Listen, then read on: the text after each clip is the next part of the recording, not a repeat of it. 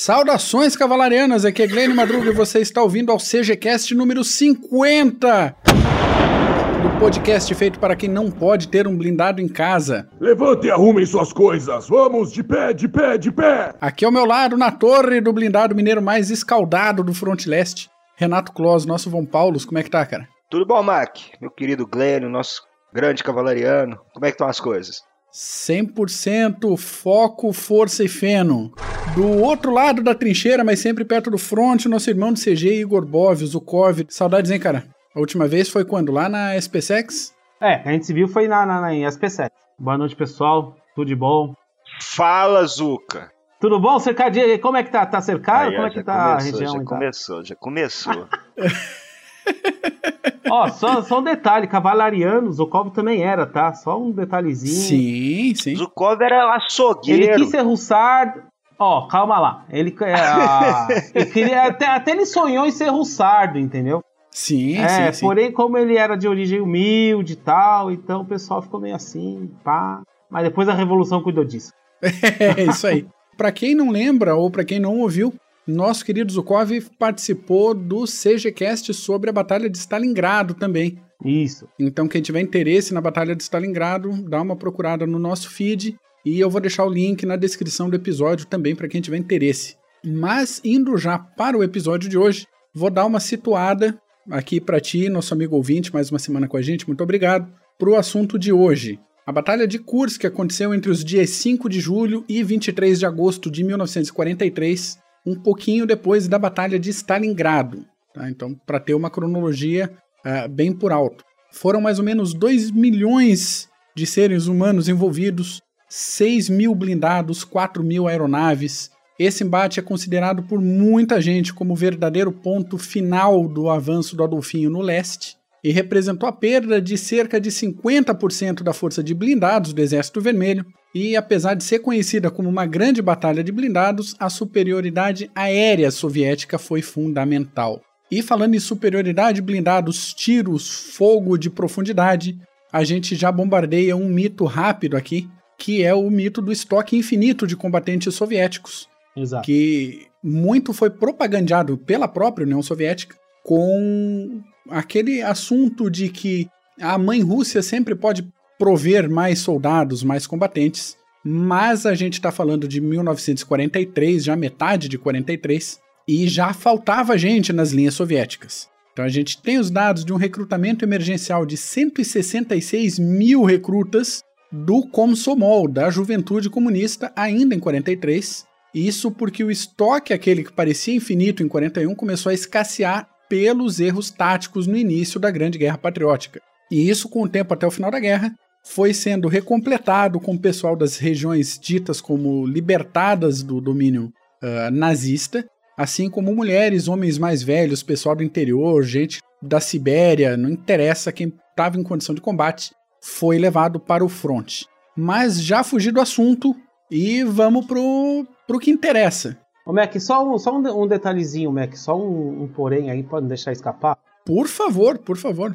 É o seguinte, é, mais pra frente, eu, o Paulo, a gente vai falar sobre a quantidade extensa de minas soviéticas, de, de táticas de, de bloqueio dos blindados. É, para fazer isso, além de todos os, os, militares, quase 2 milhões de soldados que, que participaram da, da, da, cidadela, a gente não pode deixar de, de, computar mais de 300 mil civis que foram uhum. recrutados exatamente para fazer Boa. esse trabalho de colocação das minas, esse trabalho de abertura de valas, de, de, de trincheiras, e enfim, foi a parte da população envolvido. civil que muito participou também dessa, dessa batalha.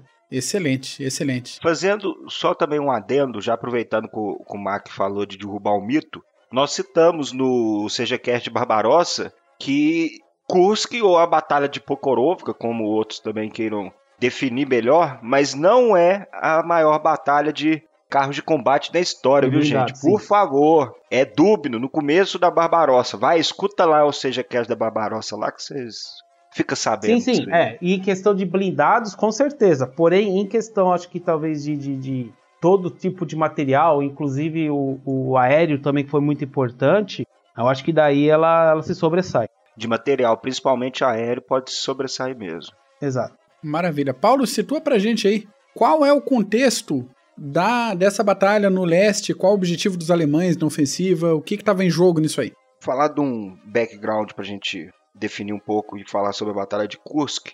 Mas o que, que acontece? Nós, vamos falar um pouco do background primeiro é, na frente oriental. Que todo mundo sabe, a derrocada em Stalingrado das forças do 6 Exército, do general A, eu não vou citar o nome. Que, que acontece? Você, não, não, não, por favor, é, o pessoal precisa saber quem foi o seu general que, que, que se rendeu lá, por favor? Marechal, o... desculpa. Marechal. Não, foi o Adam, o Schmidt e o Hitler.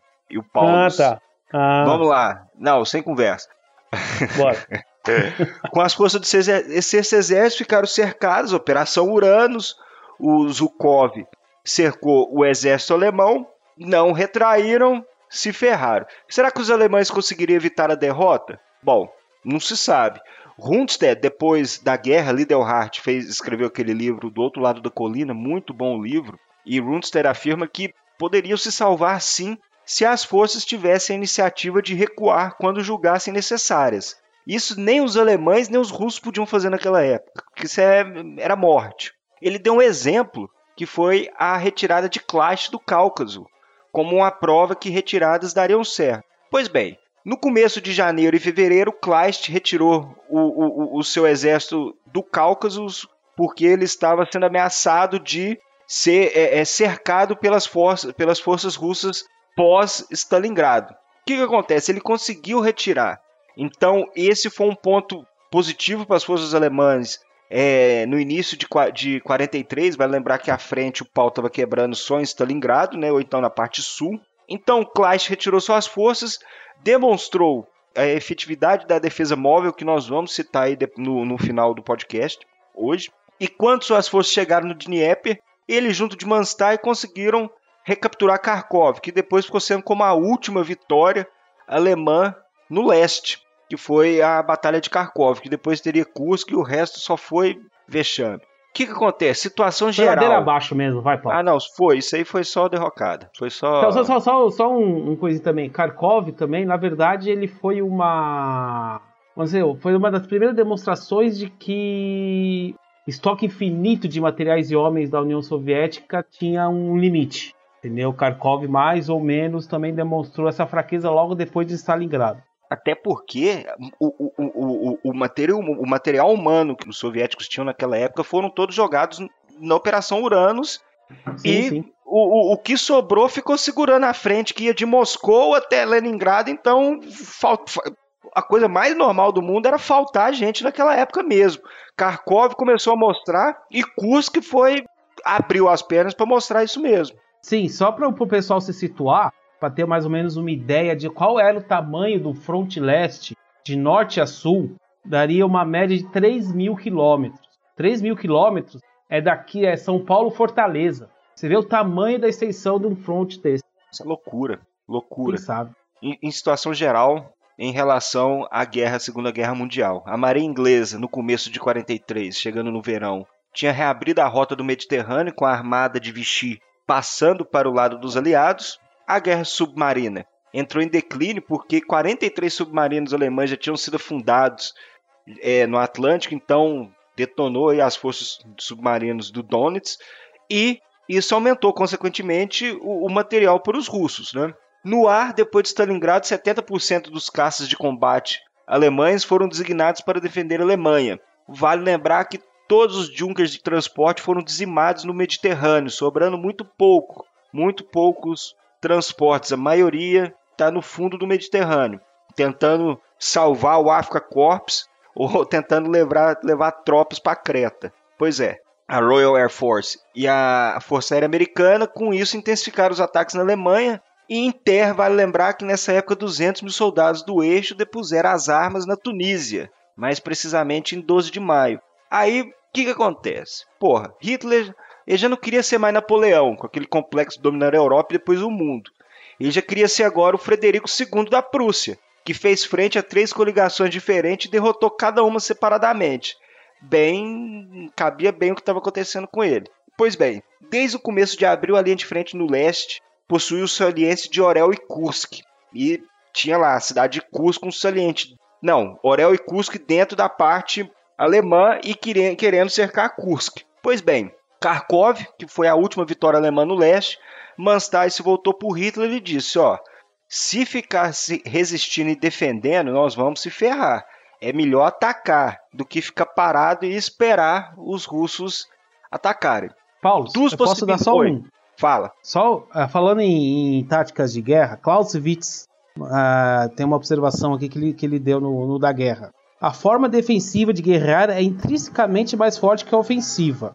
Por isso, o curso natural em uma guerra é começar na defesa e terminar no ataque. Então, por essa, por essa, mais ou menos por essa, por, esse princípio, é, Manstein já começou errado, entendeu? Porque a partir do momento que ele estava com, com inferioridade tanto numérica quanto de material, ele iniciar uma ofensiva, entendeu? Ele teria que ter uma um plus, algo dif diferenciado que mais tarde Ritter pensou que poderia ser. Aqueles blindados, o, o, Exatamente. O, da SS e tudo para poder atacar. Realmente, ele achava que a melhor forma de defesa era o ataque e que eles não, eles não aguentariam mais uma ofensiva parados e só na defesa eles não aguentariam mais uma ofensiva russa. Então o que, que os alemães pensaram? Tinha duas possibilidades. A primeira era evitar que os russos atacassem, atacando primeiro. Essa era a ideia. Os alemães teriam que atacar o mais rápido possível antes que os russos se reconstituíssem de suas perdas pós-Stalingrado, principalmente em carros de combate. Logo, o objetivo dos russos, dos alemães, perdão, seria isolar o saliente de Kursk e destruir as reservas de blindado antes de serem incorporadas ao combate. Aí depois seguiriam para o sul a fim de envolver a frente russa na Ucrânia. A segunda possibilidade era esperar um ataque russo e depois, usando a defesa móvel, contra-atacar e derrotar as forças soviéticas russas. O que, que Hitler escolheu? O cu dele, como quem tem cu tem medo, escolheu a primeira opção porque ele não queria correr risco e também porque ele não queria abandonar a bacia do Donetsk. Vale lembrar que aquela questão econômica que ele sempre citava e que nós citamos bem na, no CGCast de Barbarossa. Verdade. Oh, mas só citando um outro filósofo, entendeu? Esse é um pouquinho mais, mais recente, é nosso amigo Garrincha, ele falou, só faltou combinar com os russos, né? Que o resto... É, só faltou combinar com os mas tem que citar Clausewitz mesmo, isso aí. Só para terminar sobre os planos, o general Warlimont que depois Lidelhart falou que quem fez pressão para atacar em Kursk vai lembrar que tinha uma frente inteira para os alemães atacarem. Só que quem fez é, é, é, é, questão e pressão em cima do Hitler, e, e, e, engraçado, né? Fazendo pressão em cima do Hitler, aquele sacana que não entendia porra nenhuma de estratégia. Mas fazendo pressão em cima dele era o Kurt Zeitzler, o general que era o novo chefe do Estado-Maior, que achava que as forças na frente oriental estavam demasiadamente fracas e por isso não podiam correr o risco de deixar a escolha de onde e quando lutar nas mãos dos russos. A Izuka, pelo menos o Zeitler trouxe uma nova ótica. Pelo não, menos os, os alemães. Não, peraí, só que pelo menos os alemães atacando, pelo menos a gente dita onde atacar. Agora, Sim, que exato. força ele não tinha, não tinha mesmo. Nem material e nem pessoal. O que eles estavam já entrando um pouco mais a, a, avante, o que, que eles fizeram? O que os alemães tiveram a ideia? Eles tinham o 88, canhão 88 milímetros, o flak, né? Isso. O que, que eles fizeram? Eles tiveram a excelente ideia, entendeu? De colocar esse flak num, num blindado. Protegido, lógico, é. Entendeu? Porque um flak, colocar um flak na, na é, o canhão de no, no campo de batalha realmente é complicado. Realmente. Aí o que, que eles fizeram? Aí colocaram um blindado de 88 milímetros com uma blindagem de 100 milímetros que pesavam simplesmente 56 toneladas. Entendeu? Era potente, era. Porém, imagina um, um, um Tiger desse num campo de batalha, entendeu? Com uma com um peso desse, lento, lerdo, contra os T-34 que tinha um pouquinho mais da metade do tamanho desse peso, muito mais ágeis, rápidos. E bem mais distribuído, né? E muito mais distribuídos e com muito mais facilidade de produção. É. É, por mais que quebrasse bastante, tinha bastante em campo de batalha para flanquear, para manobrar, e guerra de blindado é guerra de manobra, né?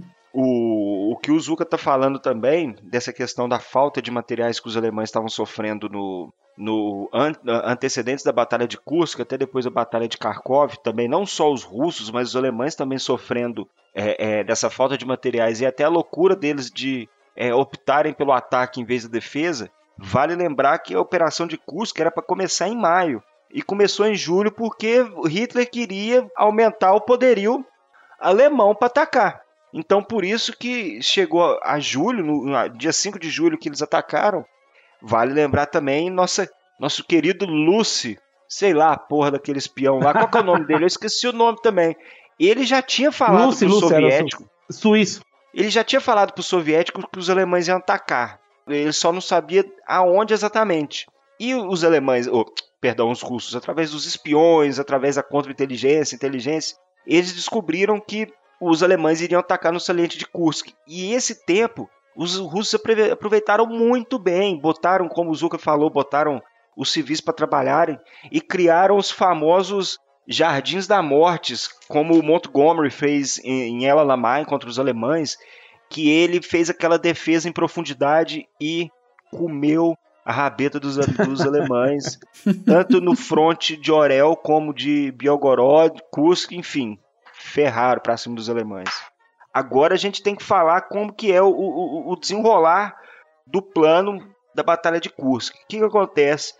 Frontalmente, Kursk era limitado pelo curso de dois rios abruptos, o Svap e o Sen. Pois bem, o plano Cidadela, que era o ataque pelos flancos, Model na parte norte, encarregado por von Klug, von Klug, né, general do grupo de exército centro, no comando Sim. do saliente de Orel, dispunha do nono exército e do segundo exército blindado.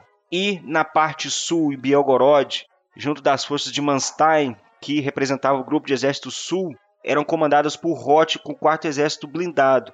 Só que vale lembrar que esse era composto também do destacamento Kempf, que eram dois corpos de exército, junto do 11º Exército também, de infantaria.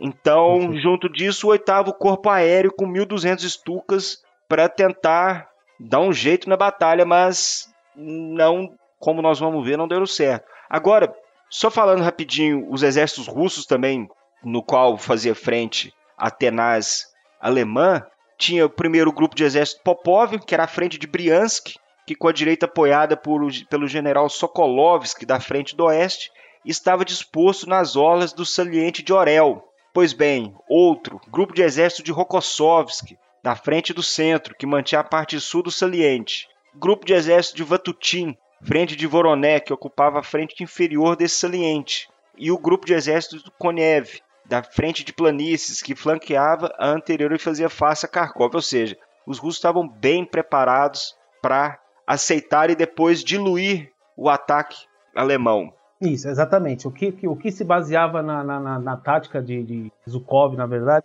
é exatamente isso: esperar que os alemães viessem, entendeu? Mais ou menos ele já, ele já sabia qual- onde seriam os pontos a, a se atacar, tanto o norte quanto o sul. E a partir daí, com o desgaste do material e com o desgaste do pessoal alemão, aí sim, com as reservas, né, já contava com, com- Uhum. com vários material reserva, aí sim, na hora do momento crítico do, do poderio alemão, aí sim entraria as reservas russas praticamente para dizimar todo, toda e qualquer ofensiva alemã.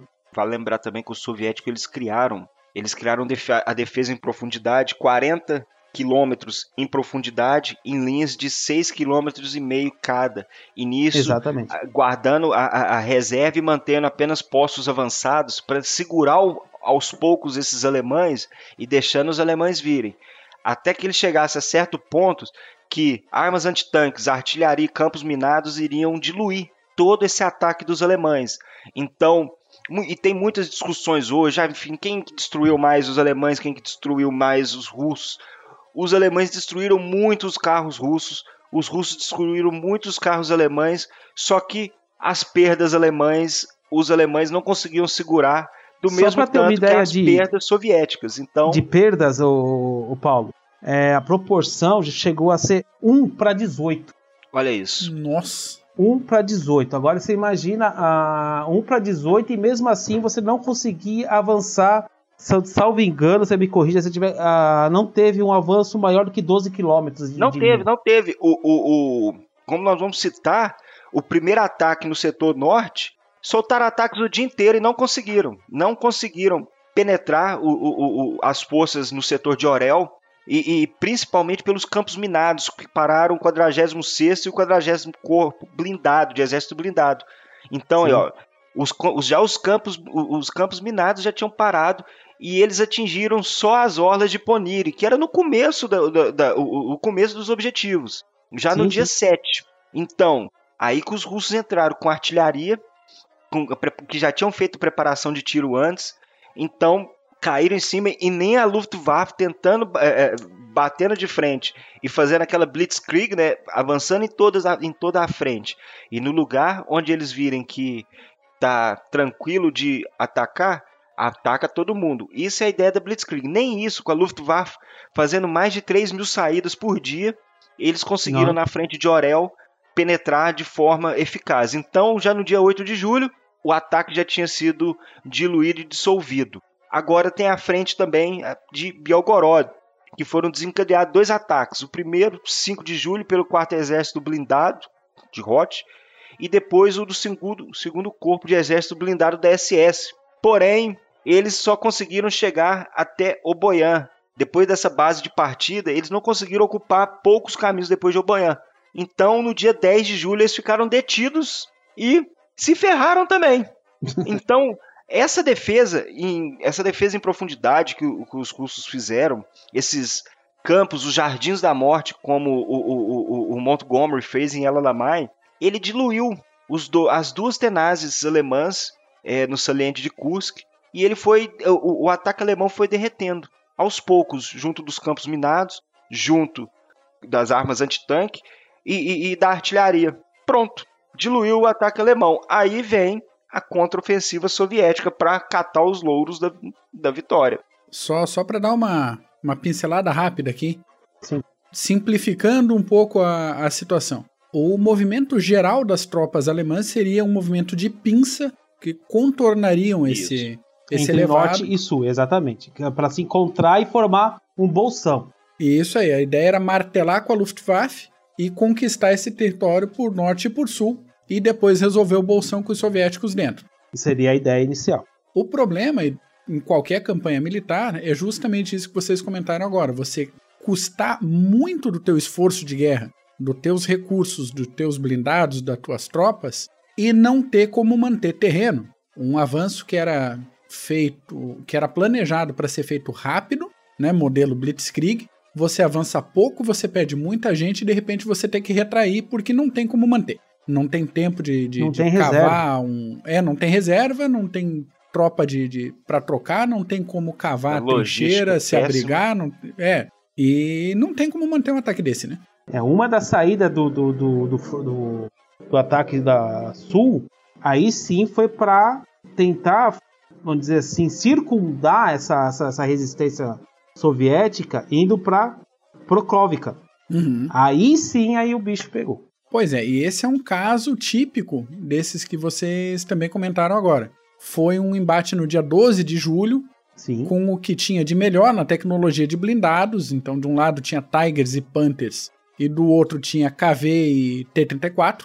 E num contexto de 290 blindados alemães contra 610 blindados soviéticos. E acabou sendo uma vitória tática alemã em campo de batalha, mas uma vitória operacional completa soviética. É. Sem contar mais um, um detalhezinho que essa artilharia soviética, ela praticamente foi constante em todo, toda a campanha no leste. É, mas as Katyushas também desempenharam um, um, um, um, papel fundamental nesse, na Batalha de Prokrovka. Os órgãos de Stalin. É, os órgãos de Stalin, porque a partir do momento que, que começou a ofensiva blindada, a primeira barragem de artilharia foi do Katyusha. Então, ou hum. seja, uh, não só a perda material de, de, de, dos blindados, também a questão psicológica dos soldados. Porque você imagina, os soldados alemães já estavam vindo de campos é, minados, querendo ou não, não é fácil você passar por campos minados. Você tem ataques soviéticos é, dia, noite, de madrugada, ou seja, sem cessar. É, e a partir daí, quando você mais ou menos você imagina que vai ter um, um, suspiro. Quando você vai circundar isso aqui, você é recebido por uma meia dúzia, né? De catiuchas na, no coco. Puxado, hein? Ai, não tem como. É. Gente, pensando em desenrolar da batalha, disso aí, de Prokhorovka pra frente, 12 de julho pra frente, como é que foi essa contraofensiva soviética? A, de, a defesa soviética se consistia em diluir, em esperar que o ataque viesse, Uhum. Né, tanto do norte quanto do sul, e a partir daí começar a diluir toda a, a- o poderio alemão.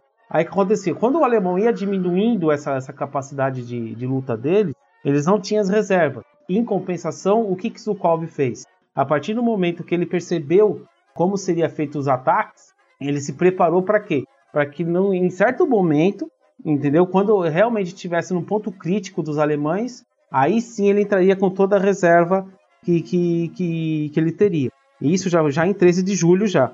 Uhum. Essa Foi foi, a contraofensiva, né? A contraofensiva contraofensiva. soviética. Então dá pra ver que os, o, o, o, o, o que, que os soviéticos fizeram, o que, que os russos fizeram. Eles esperaram os alemães segurar as reservas, como o Zuka tinha falado no começo, segurar as reservas, deixar os alemães vir, virem, aplicar a defesa em profundidade, destruíram esse, as forças alemãs, tanto as tenazes, as pinças norte, as pinças sul, e quando esses per- perdessem per- quando esses perder, perderam o ímpeto de ataque, Zukov jogou a- o contra-ataque e suas reservas para terminar Padcal. de jogar jogar a pá de cal no, no ataque alemão. Agora vale lembrar que os alemães já tinham feito três ofensivas no fronte leste. A primeira, no começo da Barbarossa, acabou em Moscou, fracassou cinco meses e meio. A segunda, em Stalingrado, durou quatro meses e essa durou três semanas. E depois dessa? Não teve. Por quê? Porque depois de Kursk, os alemães perderam a vantagem da iniciativa no fronte leste. Então, Aí sim se permaneceram na defesa. aí foram de defesa até Berlim. Essa foi a última vez é, no fronte leste que os alemães deram a cartada. Como nós citamos no começo que o Zeitler queria porque queria atacar, porque ele não queria deixar no poder dos russos a iniciativa de determinar quando e onde lutar, então os alemães não, podiam, não podiam mais fazer isso depois de Kursk. Então toda aquela espera que o, o- o Hitler fez para esperar os Tigers, para esperar os Elephants, para irem para o campo de batalha, e, e esses que ti- e fora o, o material que tirou, que tiraram de outras frentes, vale outras lembrar frentes. também, tiraram das frentes da Itália, tiraram de vários locais para poder reforçar o ataque. Esperou e todo esse material que eles juntaram se perderam no caldeirão de Kursk. Então, o, o- o- uma ótima estratégia foi como, como você falou, Mark, uma vitória tática dos alemães em certos pontos, mas no final foi uma derrota estratégica para os alemães e uma vitória estratégica para os russos, porque eles aprenderam através da teoria operacional deles como é, é, é, fazer frente ao ataque, o poderio alemão, um dos melhores e mais fortes, porque vale lembrar que, como nós citamos, vários corpos blindados que foram para a Batalha de Kursk. Então era um ataque bem ao estilo alemão mesmo de Blitzkrieg, porém, mesmo assim, acabou aquela invencibilidade. Já tinha acabado há muito tempo, mas aí foi a pá de cal nas- na- nos objetivos, nas ideias de Hitler e nos objetivos alemães no leste. Daí em diante só foi chute na bunda até Berlim. Estou só colocando uma perspectiva em números.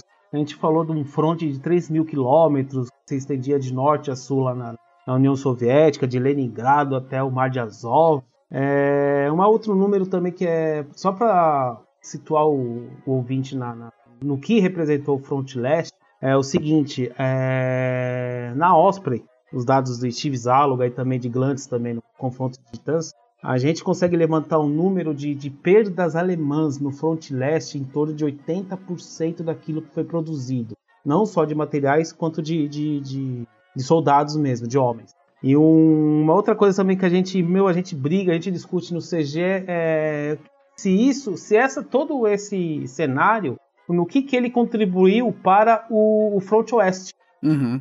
Entendeu? O que, que a gente tem aqui? A gente poderia dizer que realmente o dia D se deu na Normandia, sem problema nenhum. Agora, o que a gente podia dizer é o seguinte: que o dia A foi em Stalingrado, o dia B foi em Kursk, o dia C foi logo depois de Kursk a, Ba- a Bagration, para depois o dia E ser em Berlim. Então, ou seja, em todos esses cenários aqui, o que, que nós temos aqui? É o componente leste. Então, ou seja, foi o, o- o- nós temos no, fronte oeste, obviamente, é, é, batalhas que, que diminuíram o poder, o poder alemão nós temos batalhas que, no caso aqui, a gente poderia citar logo depois, ou então até mesmo no decorrer da, da Kursk, o desembarque na, na Sicília.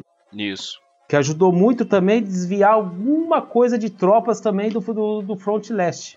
Entendeu? Seria uma, uma das tentativas de Hitler de não perder a, a, a, Ou seria o começo da perda da Itália, né? Vamos dizer assim. Foi o desembarque na Sicília. Izuka, isso que você falou, principalmente de. É, é, vale lembrar que no dia D, quando ocorreu o dia D, estava ocorrendo ao mesmo tempo também a Bagration e os alemães em retirada. Exatamente. Então, em, e quando ocorreu então o dia D, o, o, o, as cartas do fronte leste já tinham sido, os dados já tinham sido jogados. Ali já tinha sido, era questão de tempo. Os alemães, até, até depois de Kursk, Jodl tirou muito, Hitler também, Jodl principalmente, tiraram muitas forças é, das que sobraram na Batalha de Kursk para poder é, é, fazer frente na Itália, principalmente por causa da invasão, a, a invasão aliada.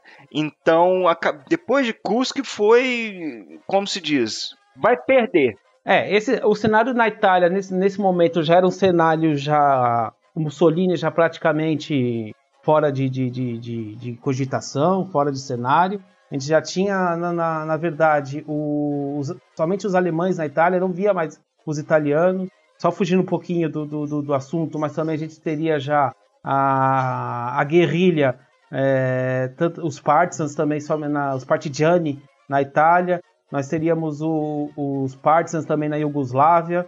Então, ou seja, tudo, todo esse componente é, fora desse cenário também contribuiu para diluir essa força alemã em todos os aspectos, entendeu? É. Mas mesmo assim, o que, o que ainda é. O, o medo de Hitler não era o oeste. O medo de Hitler maior era o leste. Não somente pelo, pelo avanço do rolo compressor soviético, mas assim, aquilo que ele era totalmente contra aquilo que o dia ele, ele, ele, ele defendia que era a luta contra o, o bolchevismo judaico, é, contra o eslavismo, que eles consideravam como, como sub-humanos. Então, a, a defesa de, de, de, da Alemanha agora se dava exclusivamente para se defender o leste.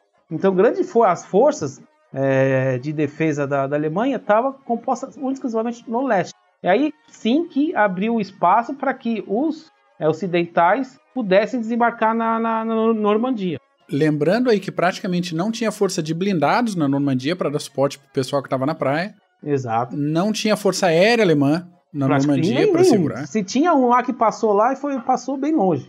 É, mais ou menos isso. Então, o que não tinha sido moído no fronte leste estava diluído por todo o território. Estava diluído isso no fronte diluído. leste. E não tinha como dar muito reforço para ninguém, né?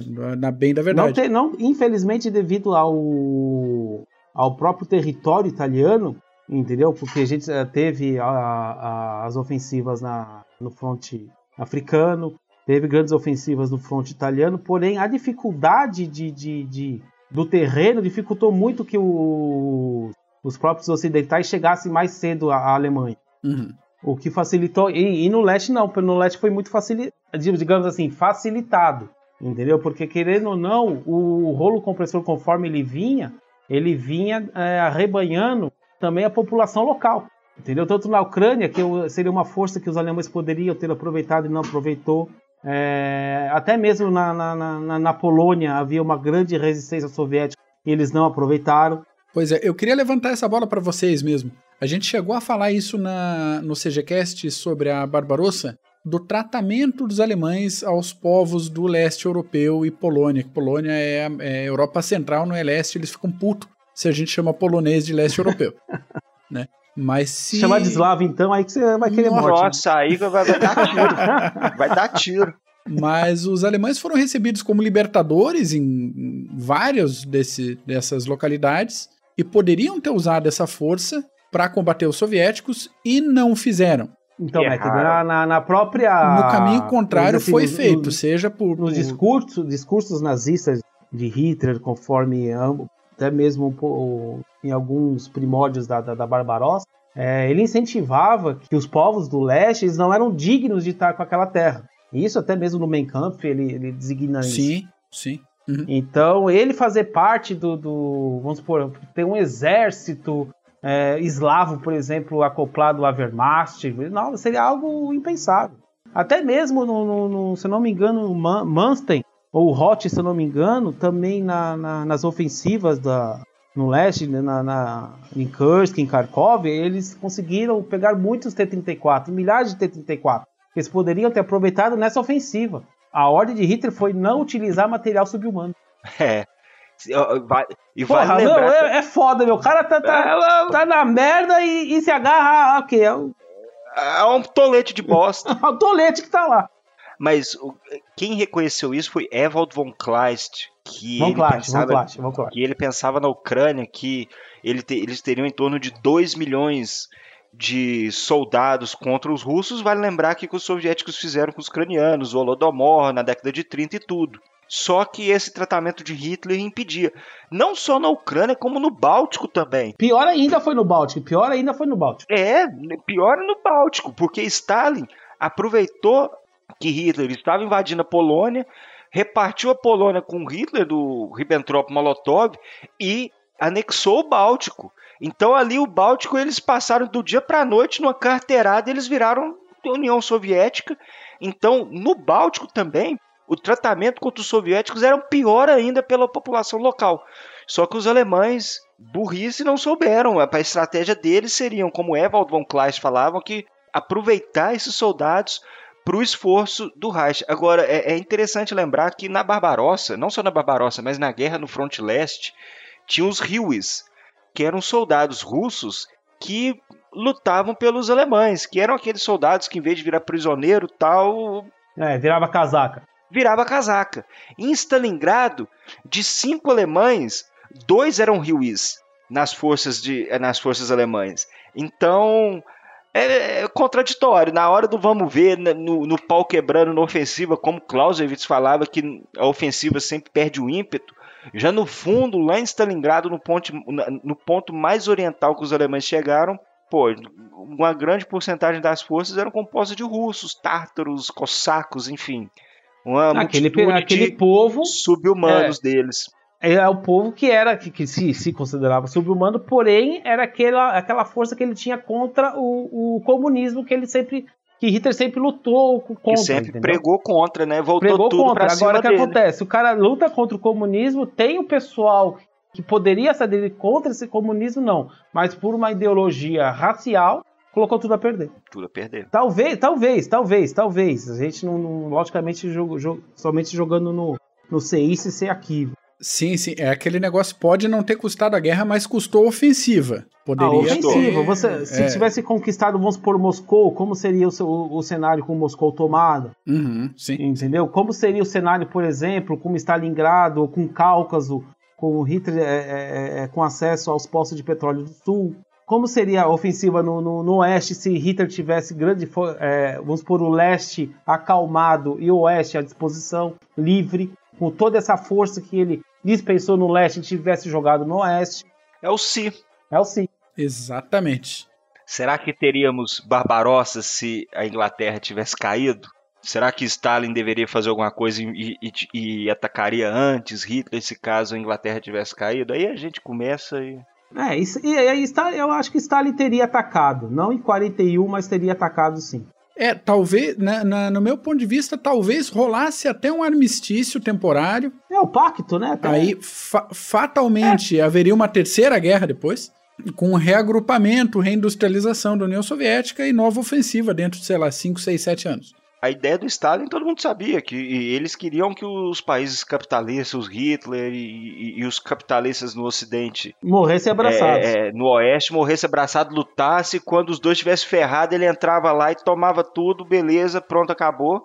Então a ideia dele, a ideia dele era essa. Então a hora ele ia. Sem dúvida nenhuma. Senhores, indicações literárias, o que, que vocês têm para compartilhar com o nosso ouvinte que está aqui escutando a gente? Vamos lá. Primeiro, uh, da Bibliex, entrar no sitezinho da Bibliex lá. Robin Cross, Citadel, A Batalha de Kursk. É um livro muito bem elaborado.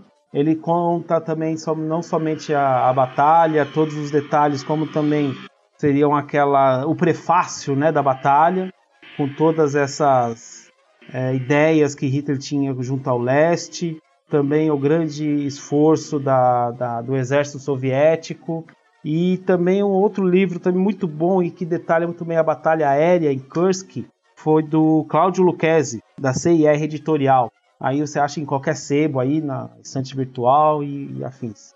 E esse do Robin Cross é muito bom. Esse daqui muito é recomendadíssimo. Isso. Tá? Esse daqui é, é até designado para oficiais de, de alta patente do nosso exército brasileiro. E também um outro detalhezinho que eu gostaria de chamar também a atenção para o nosso companheiro de armas, o fez também um, um resumidão, mas um resumidão muito bom, que é a Batalha de Kursk, de Reinaldo Teodoro.